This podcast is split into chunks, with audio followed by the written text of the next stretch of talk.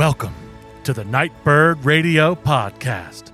I'm Timothy Saylor, and I'm going to be your host this evening as we sound out the subconscious, navigate the nocturnal, and explore the farthest reaches of our experience.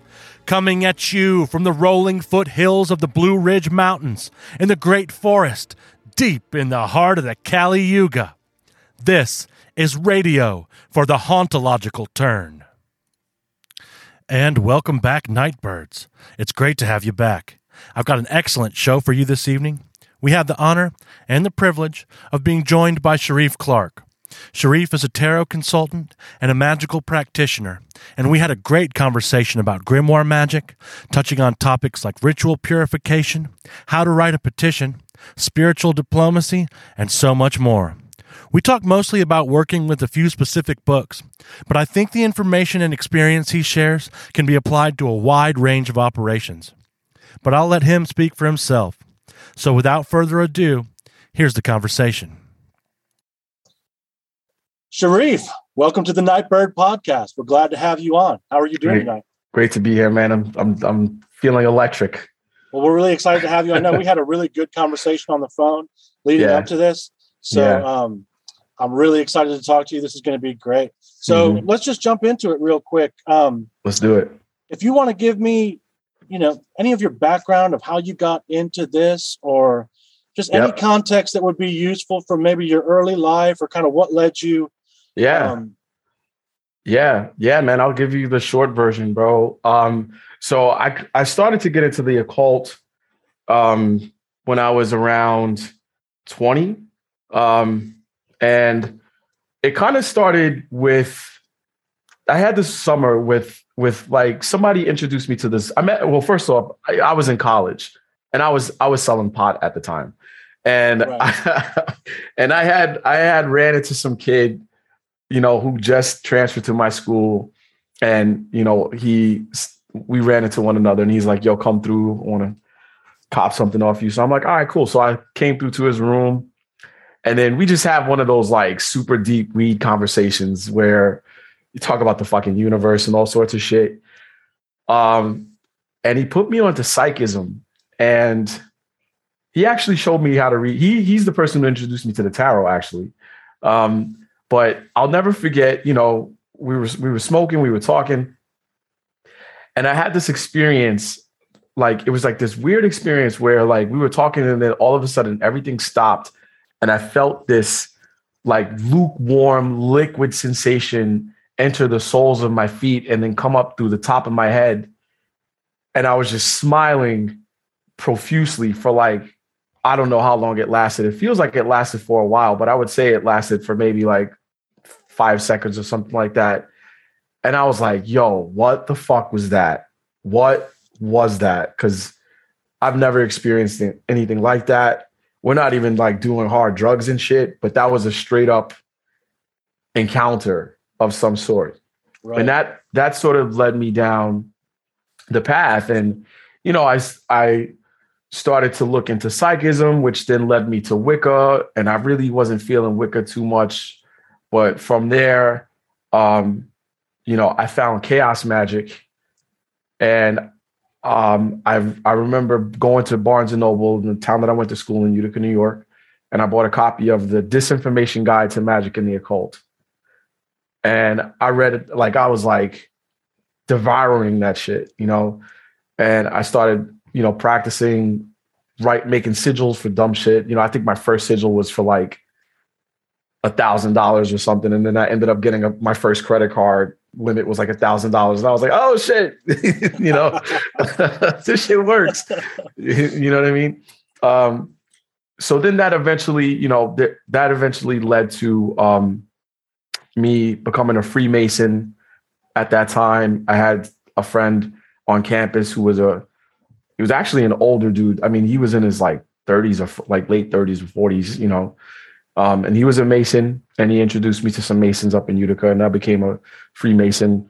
Um, and then eventually, from there, I came across Dion Fortune's Mystical Kabbalah, and that that book permanently changed my life. You know, I know she's kind of a controversial figure, and you know, all of that. But that book really did it for me. And I was like, yo, I gotta find, I gotta find like an initiatory order. I gotta find like a Golden Dawn order or something. So one thing led to another. Um, and I end up starting to get into the writings of Crowley. Um, specifically, I got into the Thoth deck because I had a dream about the art card.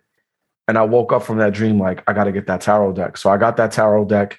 And then I, I bought like one of, I forget the name of the book. It's one of the books that Lon Milo DuQuette wrote about Thelema and Crowley and stuff. And I remember um, I was like, all right, this Thelema, you know, I, I remember being shook, you know what I mean? Because like you see all this shit about Crowley, Crowley's crazy, you know what I mean? So I'm like, I don't know if I want to get into this Thelemic shit. This shit, I have no idea, you know. Um, so I quote eased into it a little bit, like little to like, I mean, thinking back on it now, I'm just like, I don't know what I was afraid of, but it just seemed like scary as fuck back then. Um, so uh, I I remember I actually filled out an application to attend an OTO Gnostic Mass that was taking place in Queens, New York. They accepted. They sent me the direction. They sent me the instructions. They sent me the address, and I went, and I couldn't find the lodge. And I was like, "What the fuck? Like that's weird," you know. So I was kind of like bummed, and I went home that day, and then I was like, "I wonder if there's any other Thelemic groups in in New York." and I found the Aiwass study group. And I had sent an email like, "Hey, I'm interested in Thelema, look, looking uh, like to connect with some people," and they got back to me right away. And I got invited to um, an Aiwass study group meeting back in like 2005. I think this was like 2005, man. Um, so I started to go to the Aiwass study group, and eventually, um, you know, I expressed interest in becoming a I the, the people who were running the Aiwass study group were members of the Temple of Thelema. Um, that was that was um, run by Jim Eshelman. And so um, so I applied for membership. I got accepted. And in December of 2006, I got initiated into the Temple of Thelema. And I've been a member ever since. You know, I left for a little while, like I was going hard with my work. And, you know, one thing led to another. I got discouraged. I left the order for a little bit. I would say I left the order for like a year and a half. And then I came back around 2008, 2009, rejoined. And I've been a member since 2000, you know, really since 2006, but I rejoined the order in 2009. And, um, you know, uh, worked the you know work and still working the system. And around 2017 uh, i started to get into spirit based magic. And um, it started with um, with reconnecting with chaos magic. Interestingly i, I found gordon white's rune soup website um, and a lot of his articles on sigil magic and then i end up buying his pro- chaos protocols and you know doing some stuff from that. And in the chaos protocols he talks about um, i think he mentions jake stratton kent a couple times in the chaos protocol. So then I, i'm like yo who's this jake stratton kent dude? Looked up jake and then i, I found out about jake's encyclopedia goetica fucking bought all those books just was like fuck it bought the books and um, i was interested in uh, the True Grimoire. Uh, so I started like ordering shit, you know, buying shit on Amazon at the right planetary hour and all that shit. And then some cool stuff happened. Like I got like as I was acquiring like the materials and stuff, I had the experience like the spirits might have been meeting me halfway because there was just shit that was happening. Like I got hit off with a couple thousand dollars out of the blue. Um, you know, I ran into somebody who I knew, um, and it came to light that they worked at an art school and they had they had access to like a large printer. So I sent them a an image of the of like the circle from the Verum, and they printed out a copy of the the circle from the Verum on like canvas for me. You know, so I was just like, oh shit, you know, shit's this like something's happening here, you know. Um, but then like I kind of got into my I got into my head a little bit, and I'd never really I never actually got to the place where I was working with the system proper, you know. Um, there's an interme- inter- intermediary spirit in that system named Scirlin. You know, so I I did some shit with Scirlin called Scirlin a couple times. And um, but I never got to the place where I was like um working with those spirits, right? Um, and then all of a sudden I found myself in a really fucked up financial um situation. And I needed to get out of that shit quick. And I was trying to look for like the fastest kind of magic that I can do to get myself out of that jam. And I found this book called Demons of Magick by this dude, Gordon Winterfield. And uh, I don't know if he was part of like the Gallery of Magick. There was some other folks that was called the Gallery of Magick that was releasing books, you know, but I was like, yo, fuck it. I don't give a fuck. I don't have to buy all of these um, expensive tools, whatever. This is really simple. So um, I used that book and I um, I uh, I did a petition to the Spirit uh, and about a month and a half after I did the petition, I got I got exactly what I asked for. Like my financial situation completely turned around in a matter of like 24 hours, and I went from like basically getting paid and having my whole entire paycheck taken from me because of my bills at the time to like I was able to, you know, um, get like some debt relief, like some much needed debt relief. You know, I was able to rearrange some shit with my student loans.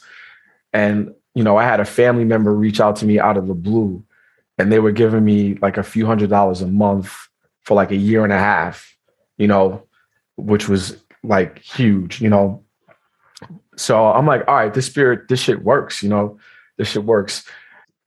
I ended up taking a lot of different taking a lot of different courses between like 2018 and um 2019. You know, bunch of Jason Miller courses. I don't know if you know Mal Strange fellow. I took his Four Kings course. That shit was dope. But shit really, really like started to take off. Um, I want to say March of or sometime around like March April of 2020. Um, Gordon Gordon White um, launched his Angel Magic course. I think it was actually, actually 2021. I think it was the beginning of 2021. But um, he launched his Angel Magic course. You know, I was doing the praxis assignments in that course, and there was one there was one assignment where you had to make like something from the PGM with you had to create like this weird crown with like bay leaves on it and you had to like write these uh the names of like the the zodiac but in greek um and the intention of the ritual was to establish contact with an angel of the pleiades named uh zizabia zizab zizabal I, I don't know how to pronounce his name it's like zizabal or something like that so i did that shit and I had this crazy dream where I'm like, I'm in this, I don't know where I'm at. I'm someplace. I'm I'm like indoors, and there's this woman that's there, and she has like the face, her face kind of looks like a bird. And she was kind of like an auntie figure to me in the dream. And I remember she like sang a song for me. And I was like, oh my God, that's like she let me hear a song that she made. And I was like, oh my God, that's you. And then um, she was walking away, and then I was like, "Wait a second! Like, I need a book from you." And she walked away, and she was like, "There's there's this this tarot over there, like pointing in some direction." Then I was like, "What the fuck?" So I woke up from the dream. You know, I talked to Mo, who you interviewed. That's my homie. You know, talk to him, and all of a sudden we start like doing all of this gematria. And the bottom line is we got like we came up with this name of the spirit that came that showed itself in the dream, and the the name was like uh, Gabdar Pakat or something like that. But when you translate it into Hebrew, when you translate it from Hebrew to English, um, the name meant pearl. And I had when I was young, I had a babysitter um, who her name was Ida Pearl. And so I was like, holy fucking shit. Like that's that was who visited me in the dream. You know, and I I knew that because in the instructions of the ritual, it says that the angel will show itself in the form of a friend. And so wow. that, yeah, so like, so I had this dream where I had this woman that I had like this kinship with and this really deep connection with. And um, we were bugging out, bro. We were like, yo, you know, there was a bunch of there was like like basically there were like a bunch of Rune Soup members that were that were involved in helping sort of decode the name, you know. And so when they all found out, like they were like, holy shit, you know. So so that was like a big deal for me because it it was such a strong enough re- magical result that it it kept me going.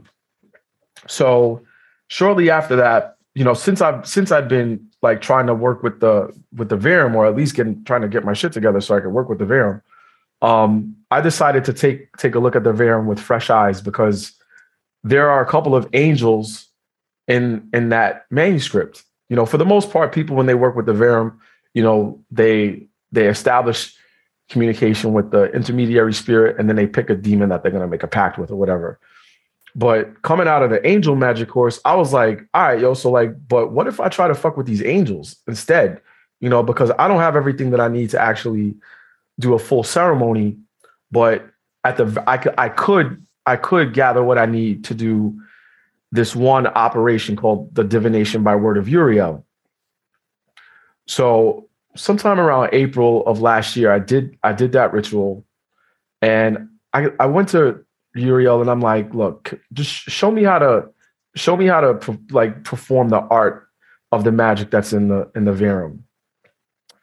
And I mean, when I did the ritual, I was expecting like the angel to physically show up because in the the way that the instructions are written, you know, you do some preparations. The room needs to be set up a certain way. It's very simple very simple setup three candles, um, a glass of water, and it says, you know, you call the angel, the angel will come.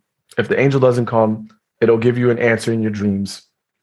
And if you don't get an answer in your dreams, leave the room, come back the next day, leave a pen and paper in the on the table, and the answer is going to be on the on the pen on the on the sheet of paper when you come back. So I was I was reading that literally, but what ended up happening was after I did that ritual, somehow I got inspired to watch the movie um, Arrival. Like that was like the first thing that I got inspired to do. And, and as I was watching the movie, it dawned on me like, okay, what's being what's what this angel is showing me is you're going to be communicating with an entity that doesn't talk your language. You got to learn how to speak its language. You know what I mean? Like you got to like this is not going to be a straightforward like how you and I are talking. Like right. no, there's going to be a whole nother mode of communication that's going to take place. And you know when you work with angels or select, I'm going to say celestial spirits because people get weird when you talk about angels. Like they have there's a particular stigma or conception but um, when I talk about when I mean when I say angels, I'm not talking like about what other what what most people think. I, but I am talking about a celestial spirit, and they bombard you with dreams and insights. I mean, it's in the Bible. You know what I mean?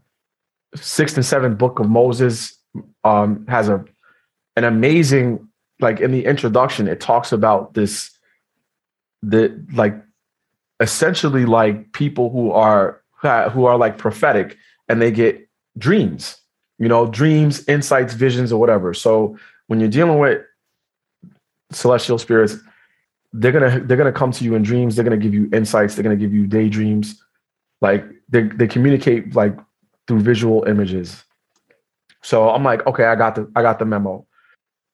I also got like something about um, the way that the that the experiment itself works, and it's and it was sort of like when you're when you're performing this experiment, you're receiving some like you'll receive a packet of information, but it's like it's like if you can imagine this, like imagine light shining into a body a body of water. You know, some of that light, a majority of that light is going to penetrate to the depths, and there's going to be some of the light that bounces off the surface of the water and shimmers and sparkles, whatever, off the surface of the water. And what you're seeing in your mind is like the equivalent of the light that's bouncing off the the surface of the water. I like that. It calls to mind the prism too. Yeah, exactly, exactly. You know, so I'm like, you know, I'm like, all right, this is great. I record it. I don't really talk about it because this is, you know, this is unverified. You know, but it it was like okay, it led it led me to, you know, it showed me something was working, and then, like, I just got I guess it just came to me in like a like a um like a hunch or something like heptameron. And now I'm like the heptameron, like I don't know shit about the heptameron, you know. So I decide to do some investigation, and I start looking up the heptameron on Joseph Peterson's website, Esoteric Archives, and I buy a copy of the heptameron. I, um, it was summoning spirits by by someone. I really I'm really bad at like naming my sources. That's one of the things I'm going to work on. But anyway, I bought a copy of the Heptameron. I bought a copy of the fourth book of occult philosophy. Um, and then I started listening to um, podcast episodes of this dude Adley Nichols, who's Adley's the fucking man. You know when it comes to the Heptameron. so I start studying that Heptameron and I, you know, I like as I'm studying the Heptameron, I'm thinking about certain things within the Verum, like the timing of a Verum operation, which is Tuesday on the hour of Mars. And as I'm as I'm studying the Heptameron, and I'm kind of like studying, not really studying it in tandem with the Verum, but it started to fill in like the blanks for another way of working with the spirits of the Verum. And one of the another in, one of the insights that I got is like, all right, you call you work with the Heptameron because you're gonna call you're gonna call these spirits of this time and essentially assemble an army because you're like a sovereign that is interacting with another sovereign. So you got to show up with an army, you know, not in case something pops off, but it's like it's like you're flexing, like, yo, I'm the fucking man. You're the fucking man. Let's sit down. Let's let's work some shit out, right? So I make note of that, and I don't have any validation for it yet, but I'm looking. As this is happening, you know, there's someone that I know that happened to be working on transcribing and translating a manuscript that has the first half of the manuscript is essentially the same hierarchy of spirits as the Verum. And then the second half of the manuscript is a copy, a printed copy of the Heptameron. So I'm like, yo, that's fucking crazy. I'm not crazy, but that's fucking crazy. And here's some crazy validation. You know, and it showed me that, okay, at one point in history, there was at least one person or a, a, a few people who were working with these spirits by way, you know, by way of the of Peter d'Abano's um, Heptameron. You know, they're calling these spirits using the Heptameron. Cool. I got it now. So I end up, um, Adley had a course on the Heptameron last summer, took that course. It was dope. And at some point during the course, I reached out to him. You know, I told him about what was happening with the Verum, how I found the Heptameron, you know, and, you know, one thing led to another. And, and, you know, he was really gracious enough to, you know, to take me on as like a student of his, you know. Um, and I had ordered a bunch of stuff that I needed to work the Heptameron. And at the same time, I wanted to use what I learned in Adley's course to start working with those spirits, even though I wasn't at the place where I was ready to do a full conjuration. So I would do I would do like daily petitions. You know, I would call, you know, call certain like the spirits of the day. There's a numerous spirits that you call when you work in that system, You know, but I would call those spirits. And, you know, I asked them to support me in learning the magic of the Heptameron, to support me in mastering it, support me in acquiring the tools and everything that I need to practice it. And then shit just started happening. Like I had a trip um, planned to go to Paris. Um, I had to cancel that trip and I had already booked my Airbnb. And I remember doing a petition. I did a petition one day, you know, to for the for the money to buy all of the equipment that I needed. And then the next day, my trip gets canceled and the funds from that Airbnb get freed up. So I just redirected it to the tools, you know. But I did that a, a few more times with some other shit. And I noticed like every time I would ask these spirits, not every time, not every time I would ask them, but I would do certain petitions and within 24 to 48 hours, like life circumstances would get rearranged so that money that I already spent would come back to me so I could direct it to funding my uh, work with the Heptameron and getting my shit. Um, so that was going on for about six months because it took me it took me a while to get everything. Um, and then finally in January, you know, I did my first full um my full working with those with those spirits using an older manuscript of the Heptameron VRL 1115. But, you know, I had a homeboy that was in a jam. He was in a legal situation, you know, so I offered to do the operation for him. Um, you know, wrote up a petition, did the operation. He did some shit. And within a few days, like he ran into somebody who helped, like basically was was wanted to play a role in helping him with his case. He ran. He actually ran into a, a reporter, a, a, vice reporter. You know, um, unfortunately, the petition didn't come to fruition. But um, what's interesting is the date. Like we put a deadline on the petition, and the day after uh, the deadline, um, the police chief of of the police department that he had the legal situation with, they had to they, they stepped down, you know, um, which was like, all right, yo, I I can't really chalk that up to, I can't fully chalk that shit up to what we what we uh what we were asking for, but yo, that's wild. You know what I mean? Like the timing yeah, of that, is crazy. I was gonna say the yeah, timing. Yeah, the timing it was crazy given given what we were asking to have happen. You know, and in some ways, like what we were asking, some aspect of what we were asking to have happened did happen, but it wasn't relevant and it wasn't directed to my whole like to to what, you know, it wasn't to the letter of um what we were asking for, you know, which is a big lesson in and of itself, you know. Um, you know, but since then I've I've gone on to do um two more operations. I'm trying to get to the part a point where I'm basically doing like two of these per lunar cycle. And I just did one in March. I did one for a family member to support them with with getting a job.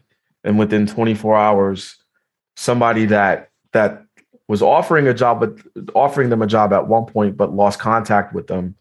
Um, that person reached out out of the blue and was like, "Yo, I want to hire you." And then they got offered an interview, you know, a couple of days later. You know, so that shit's still that's just still playing out. But um, but that's basically like the the shortest version of my story from how I got started to where I'm at right now. Thank you so much for sharing that. I love hearing that. It's yeah. such a great story. And thanks, man. It's just really cool to hear someone with a different sort of experience than me. You know, you're you've been experienced with with lodge magic, yeah, grimoire magic, yeah, and um, not my wheelhouse, but I just I love hearing about it, and I love hearing about the concrete, tangible effects of doing magic that it can have in someone's life. So let's go on to that yeah. category. I know we that, yeah. that was one of the things that you really wanted to talk about. Yeah, man. Uh, yeah, practicality, results, yeah. and what are some of the things, the tangible things that people can get or see in their life when mm-hmm. they practice this stuff.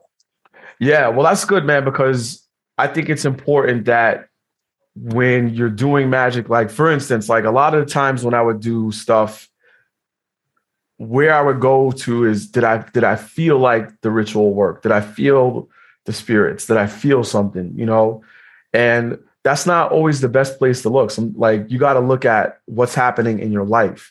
You know, like did some new shit show up? Did you meet somebody new?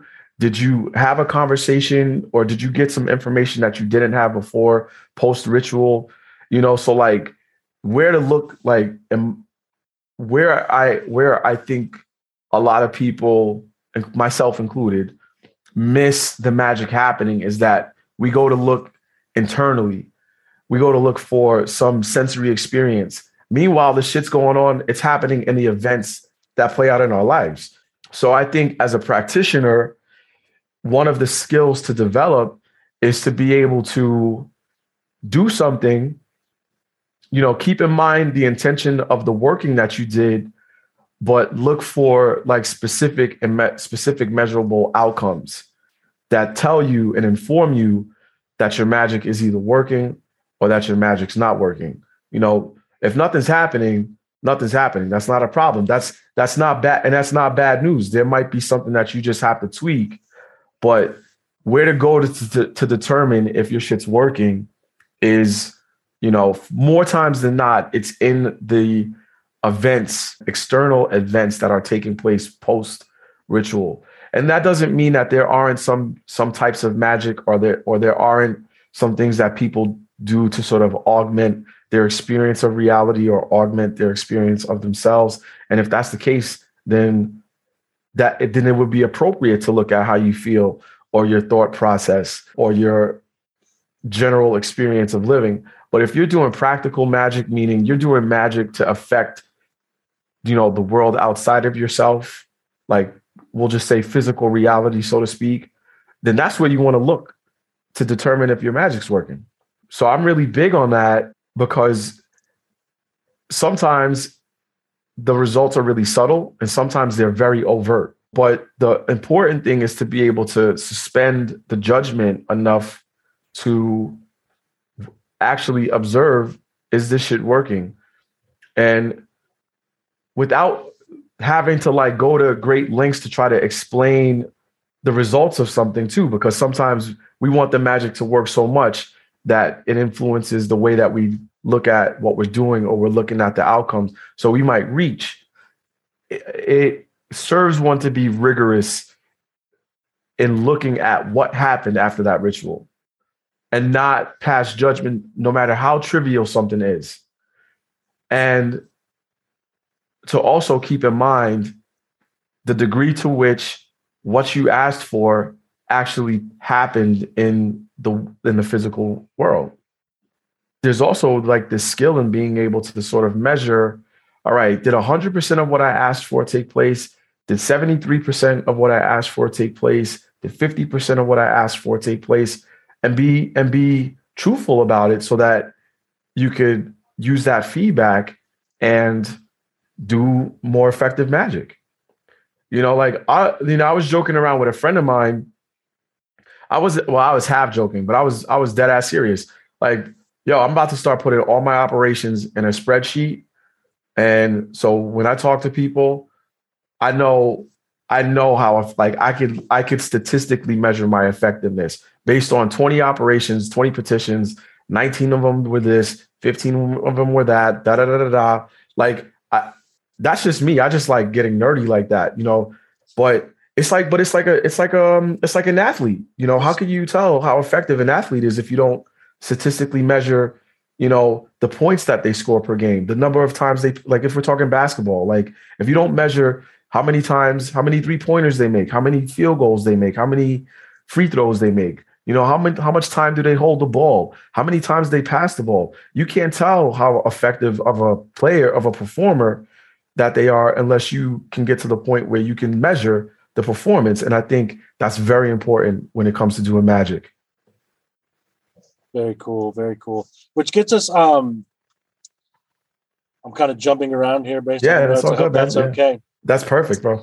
Um, because there's a word you mentioned, mm-hmm. and mm-hmm. we talked about it, um, and I know we wanted to touch on it, but the idea of conversation, yes, ritual, yes, and out of ritual types of communication. Could you go into yeah. to more of that?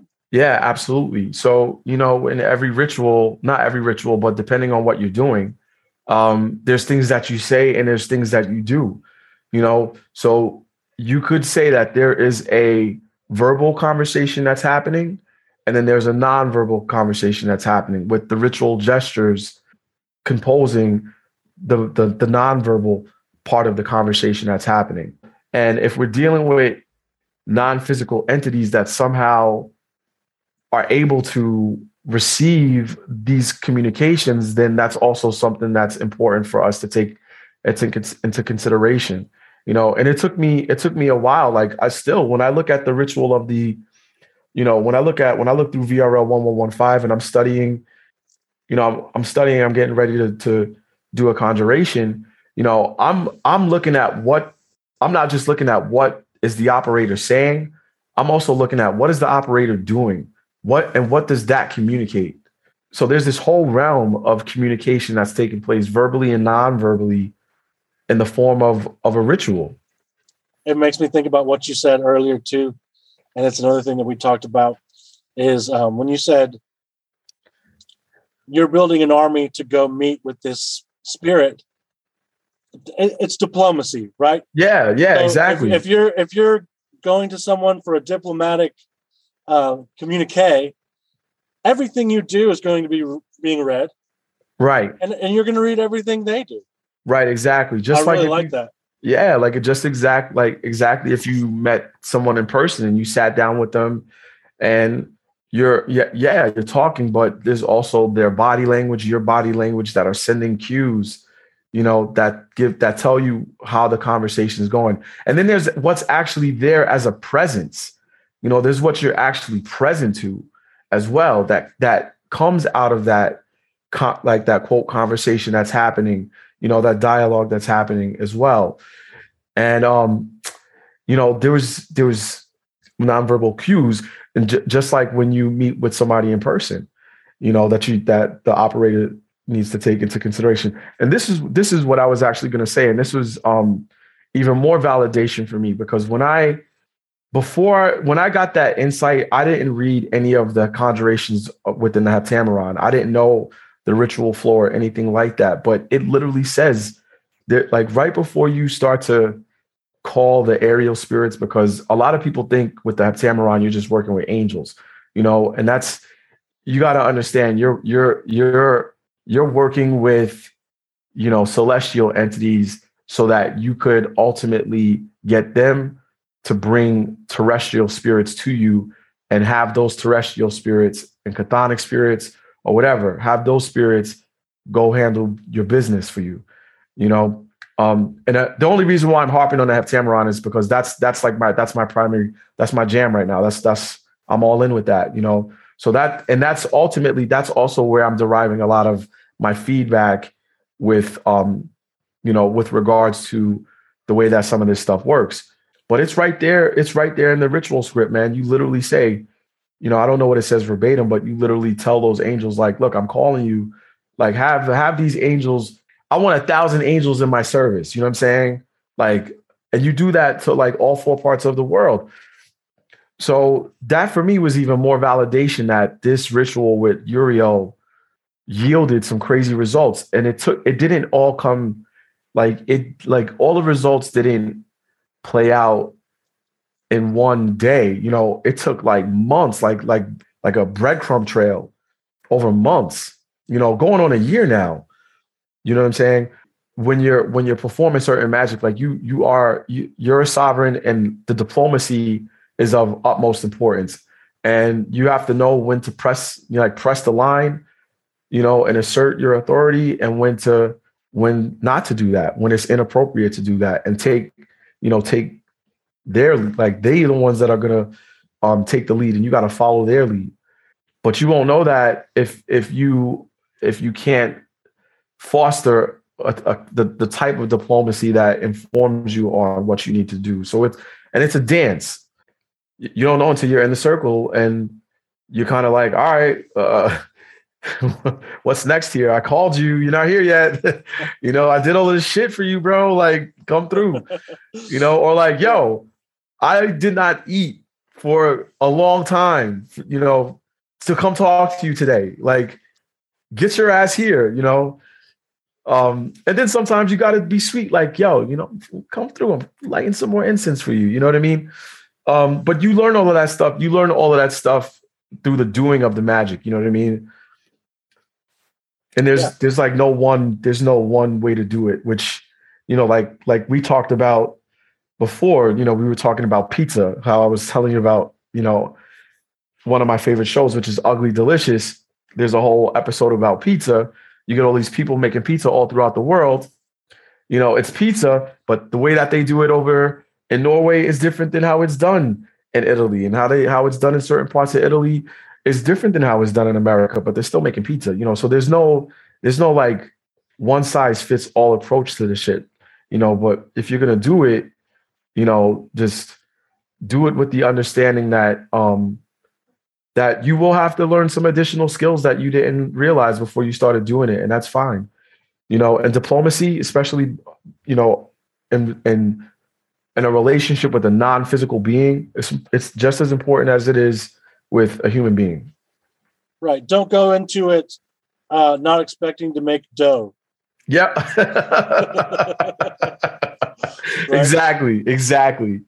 So I'm going to go back to what you were talking about. Um, this has reminded me of another topic that uh, we wanted to touch on when you Yeah. were talking about how to how to collect that data based on the petition that you've that you've come to the spirit with. Um, Yeah. How to calculate that batting average, but you've got to be able to write, phrase, or frame that petition. So could you talk Yeah. about that a little bit? Yeah, man, that's that's critical. That's it's so critical. Um, so for instance, with with the operation that I did in January, you know, when it was obvious to us that we weren't going to get what we wanted, and that the that the that there was a failure in like in performance outcomes. We'll say it like that. There was a failure in the performance outcomes of the ritual. The first place that I went to was like, how do we write the ritual? How do we write the petition? And what what actually happened that was related to the way that the petition was worded? You know, um, because it I had like like based on the way that things went, I needed to have I needed to revert back to what was asked for, you know, so I can get the degree to which things happen based on what I asked and things didn't happen based on what I asked, you know. Um, and then in debriefing, you know, debriefing it and talking it over, and I mean like going deep, you know, um, what I ultimately got to was this was essentially an individual trying to like that was trying that was going up against an organization you know so so there was an unle- there was like that alone was an uneven playing field you know and i didn't take that into consideration. You know i didn't take into consideration look we're you know the scope and the size of the target. And then also i went about it thinking that this was this wasn't a justice working when in fact it was a justice working. And my petition didn't reflect the nature of the working. My petition reflected something else. You know had i been present to the fact that ultimately this was a justice working i would have worded it differently and i would have worded it in a way that um that would have been shorter sweeter and would have had much more precise precise results.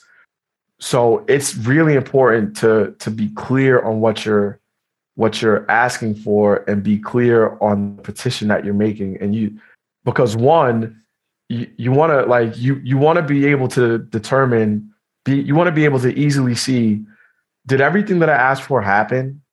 You know did everything that i asked for happen? And then do i really want this result? Is this an outcome that i really want? And because you don't we don't necessarily know how the magic is going to play out we also want to be responsible that the magic doesn't unintended like it doesn't cause unintended harm.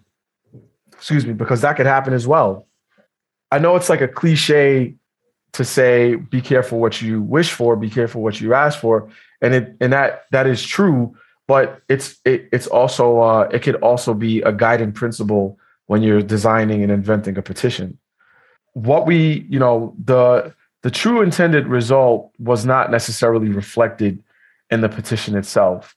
And I think if I would have had the wherewithal to really to really like look further into the the situation, I would have crafted a much different petition. And it, it's all speculation. You know what I'm saying? Like, I don't know. I, I don't know. But I, I, uh, you know, as an operator and as somebody with an interest in being effective when doing magic, it's super critical to be mindful of of wording your petition and wording it in a way that um, that reflects what you want, but not so narrowly, and wording it in a way that gives the spirit some room to work in ways that you can't see, but also um, working and like wording it in a way that doesn't cause collateral damage. Or, or if you're doing something that requires damage, causes the least amount of collateral damage. Yeah, it really calls to mind, and you know, I don't know if there's a one to one. The clarity with which you want to ask a question of the cards Right, the cla- right. The clarity that you want to have in your sigil statements. Yep. The clarity that you want in any of your intention statements. Like, yep. I, I always, and I this is probably a cliche too, but it's one that really helped me. I think the hardest thing about magic for me, at least to start off with, was what the hell do I want? Yeah. What yeah, do I want? Yeah, yeah, exactly. and if you exactly. can answer that, you're like, you're most of the way there, I think. Totally, know? totally. Uh, totally. And then you know you because because if you have that clear, then not only can I do the operation, whatever that might be, but then I'm also free to to work towards that in the mundane ways that we do it. You know, like Yep. if I'm if I'm working towards getting a job, I'm going to have to apply for jobs. I'm not going Right. to sit on the couch and wait for Right. jobs to come. That might Right. work for some people, and um, it's probably worked for me. But Right. for the most part, it's better to, to Yeah. make sure I'm I'm seeking Yeah. that right and all Yeah. in all things. Yeah, absolutely, man. There's At two least in my things. experience. Yeah, totally. I agree with you 100%. And there's, there's two things that I want to say. One of the things that you said was clarity in the question that you asked the cards. You know, the way that, you know, so I'm, I'm a consulting tarot reader. So when I work with my clients, I can't read the cards without a question. And sometimes, sometimes the client will, will like, they'll, they'll be talking, they'll talk to me, you know, they'll talk through the scenario with me and then I'll hear the question to ask, and then we bring it to the cards, you know.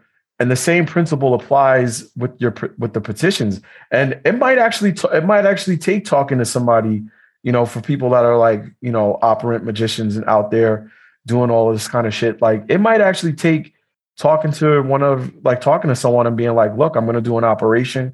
I need to talk this through. This is what I'm. This is what I'm. This is what I see. I want now you know so like let me explain to you what what i'm ultimately out to do. And you know if you hear anything that would would be good to like for crafting a petition let me know.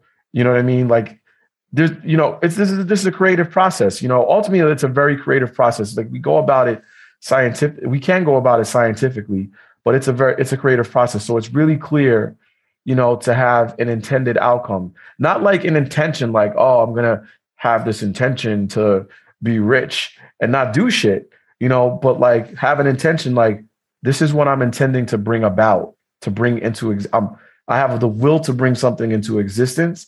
You know, I'm gonna go about it magically, but I'm also gonna go about it through any and every mundane avenue as I possibly can. Which one of the things that I that um I thought about in between, like from the time that we spoke on the phone to now, is you know when you're doing an operation for um, the Heptameron or VRL one one one five, you know there's a purification period. You know there's a purification period. So I was mull- I was thinking about that, and I was thinking, you know, it's one thing to like to do the stuff that's that the grimoire says to do to purify yourself but it's another thing to use that time to work on yourself to become the kind of person who the results are a natural match for do you know what i'm saying I Like- really like that. you know like like use that time like like all right look you're gonna all right, you're not gonna have sex, you're gonna have to give up food, like booze, you're gonna have to like whatever. All right.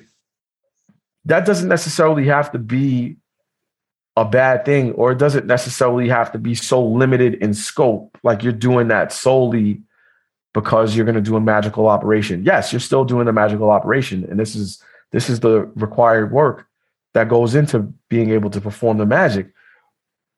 And at the same time, that can be an opportunity to start to identify the things that you need to do in the world you know to, to so that you're also backing the magic up as jason miller would say you're backing it up. But also you're becoming the kind of person that is a match for what you're asking for. And i think that's important too. And that's that's like a new it's like sort of a new idea that came out of the last working that i did because I noticed that after I did that working, you know, I, you know, I was in touch with the family member. So we would, you know, I would, I would tell them, I would be giving them instructions for things to do as well on their end, you know, so that they're not over there just do me. You know what I mean? Like, obviously, you know, be nice if the like, and we want the results to just come. That's why we do the magic, like, so that we can we can ultimately astound ourselves by you know shit happening out of nowhere you know but i i think that there's um i think that there's some merit to you know factoring in personal growth and personal um alterations so that when you do get what you asked for you're either able to maintain it you don't you don't like you don't fuck up the results um and that it doesn't feel like you don't you're not deserving of the results you know what i mean right. Like yeah i'm asking for i'm asking for you know a hundred thousand dollar a year fucking job. And i'm gonna go i'm you know so i'm gonna go take the next few weeks to like get my resume redone. You know i'm gonna go you know buy some new clothes. I'm gonna you know I'm to exercise. You know, I'm to do something that is to give me the experience that I'm not asking for something that is out of my, you know, that's out of my league. And I'm asking for something that's out of my league and I'm going to meet the the powers that be that are going to go handle the shit that I'm asking for. I'm going to meet them halfway. Just like you, know? you said they meet you halfway. Exactly. Right. I like that. Yeah. Okay, so that brings us to another topic that uh, we wanted to talk about. Mm-hmm. Um, and you've already said a little bit. I really like what you just said there.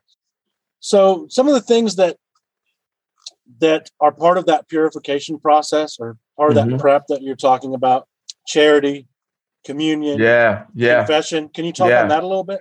Yeah, man. Yeah, specifically for you know for Heptameron work, Heptameron or VRL one one one five operation. You know, you're looking at nine days of purifying yourself you know, with the last three days being the most intense. Um, and what we were talking about was there are ways that you can that there are ways of purifying yourself. And although it's important to understand the religious context of what you're doing, um, I like to approach it from like the perspective of, you know, like a performer, you know, and my experience of myself as I'm prepping for this, prepping for this ritual, you know, so, like for instance, I think I was talking about how f- for my last operation, I really didn't have not the last one, the one prior to that. Um, you know, there was a time when I didn't really have, you know, I didn't really have a lot of money. And, you know, I was walking down the street, I was kind of feeling, you know, sorry for myself, whatever. And um, a friend of mine had reached out to me and asked me if they could borrow a small sum of money. And I gave them the money, but in giving them the money, all of like all of a sudden like my experience of myself was like I wasn't missing anything. I didn't I wasn't I wasn't lacking anything. Like I had whatever money I had and I didn't have whatever money I didn't have, but that didn't but I myself wasn't any less of a person as a result of that. You know, um and so so I I I I think like purification as lived is a it, it's it's like you're ultimately con- creating a condition where you have this experience of being whole and complete which is why you also confess you know? Now other people might have other opinions and i don't i'm not challenging their opinions but from from from what i've done and and my experience of going through that process you know you're unburdening yourself so that you don't have all of this shit in your mind while you're doing this ritual because first off you need to be able to concentrate. You need to be able to be present. You need to be able to be able to detect things happening in your environment that aren't that that don't always happen. And you can't do that if you're concerned about some fucked up shit you did to somebody or some or like some something that you did that you knew that that you didn't that you knew you shouldn't have done because it violated your own personal code do you know what I'm saying? So the, the so there's a so as a byproduct of the the spiritual purification work that you do, you end up or the the op, the operator has a chance of giving themselves an experience of being whole and complete, not missing anything, not lacking anything, fully capable of carrying out what they're about to carry out. And it's possible to frame each component of the purification process to be in service of that. Like if you're praying, you know, having your prayers be in service of like, look, I'm restoring, I'm I'm I'm taking a restorative action for myself so that I can go forth and go do like create a like literally cause a miracle, you know, through the through this ritual that I'm about to do. So it works to have as much of it works to have to walk into that circle knowing yourself as capable of performing this miracle. And the spiritual exercises or the exercises that go into the purification um, can give you that experience of yourself so that it's not weird when you're in the circle you know what i mean? Weird meaning like like i'm doing this but i know it's really not going to work or i'm doing this but i know i'm a piece of shit i did, you know no imposter syndrome in the circle. right. None. Yeah. you know what i mean? Like no no. You know so so that's my that's my take on the um that's my take on going through those going through those exercises you know including including fa- like fasting you know including fasting including abstaining from sex demonstrating mastery over your physical vehicle. Because ultimately you're about to where you're about to go put on a vestment and these emblems and carry a sword that all they all like establish the kind of like this symbolic character that is capable of dominance. You know what i mean? Like i'm look i'm calling i'm calling god's angels to make some stuff happen on earth. And and and it works for me to to to relate to myself as having that kind of power and being able to do that. Not like in an egotistical way but in a way that like you said no trace of imposter syndrome. I'm stepping into the circle. These spirits are coming. They're going to do what i'm going to ask them to do. And that's just how that's going to go you know? And i prepared for it. I didn't have sex. I didn't drink. I cut out food for a little bit. You know i had one meal you know, I demonstrated mastery. I restored my relationship with myself so that I'm now able to to have these words that I'm about to speak actually mean something. Yeah, that's really cool. And you know, eh, the way I see it too, and I think you'll probably agree with me, but you know, some people might not. And this is again just my own way of looking at it. Yeah. I think a lot of that stuff is it's the same kind of stuff that I might do if I'm experiencing some kind of blockage. And I sure. harp on this a lot, you know, but if the energy isn't flowing through me, if yep. the current isn't flowing through me, then it's blocked. Exactly. And that could be something as simple as me thinking of, well, you know, I'm trying to call these spirits from a place of righteousness, but I'm remembering this thing I did, like you said, that I'm mm-hmm. that's not that doesn't vibe with my thing. Yeah, it's inconsistent. It's blockage. Mm-hmm. Uh, cool, man. I like it. Yeah, it's great we, we talked a little bit about kind of the difference in what it's like to do magic for yourself mm-hmm. versus the experience of doing magic for someone else. Yeah. talk on that a little bit. Yeah, absolutely. Absolutely. So part of part of why I I started to like when my first couple of operations for the, you know, for um VRL 1115 were for other people, you know. And part of why I did that is because I know if I if I would have did them for myself, I I wouldn't have I wouldn't have taken it as serious. You know, I wouldn't have I, I wouldn't have prepared the way that I did you know, I would have dragged dragged my heels. But also, there's something about, you know, there's something, there's some power, like there's something about doing something for like, like doing this work for other people. Like I think, I think it's great to do magic for yourself, you know, but when you're doing magic for other people, there's a different level of accountability because that person's life is that person's life is on the line I don't mean like their life is on the line, like you're gonna save their life, you know, but like obviously, you know, if you're doing something for them, then there's something that's really, really important to them that they're wanting to have happen in their life, you know. And so I feel like there's there's some there's there's something to doing magic from for other people inside of that context, even if you're doing it for money, you know what I mean? Like I, you know, I didn't excel. Like I'm not doing. I didn't do those operations for any money, you know. But, but like I can tell that the way that I went about the prep, the way that I went about debriefing the rituals, you know, the way that I went about, you know, even communicating, you know, with Adley because he was the person that I would talk to as I would prepare, and you know, ask questions, get my questions answered, things of that nature, you know.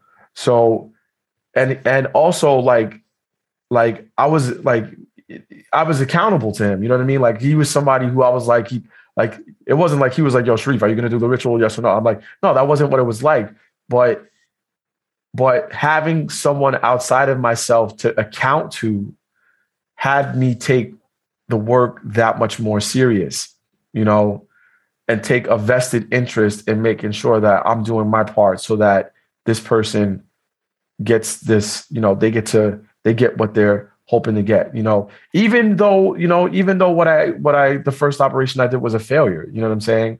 Um, there's still a level of accountability that's that's there that I think is absent when we do magic for ourselves. Sometimes, depending on the scenario, you know, like sometimes we have big shit going on in our lives and we need the magic to work, so we're not going to screw around. No doubt. You know, but when we're doing it for somebody else, at least from my experience, when I'm doing it for somebody else, you know, I'm um I'm much more I'm much more likely to take it far, far more serious because I'm I'm wanting I'm wanting this person to either be free of the circumstance that they're trapped in or get the thing that they want that's going to improve the quality of their life.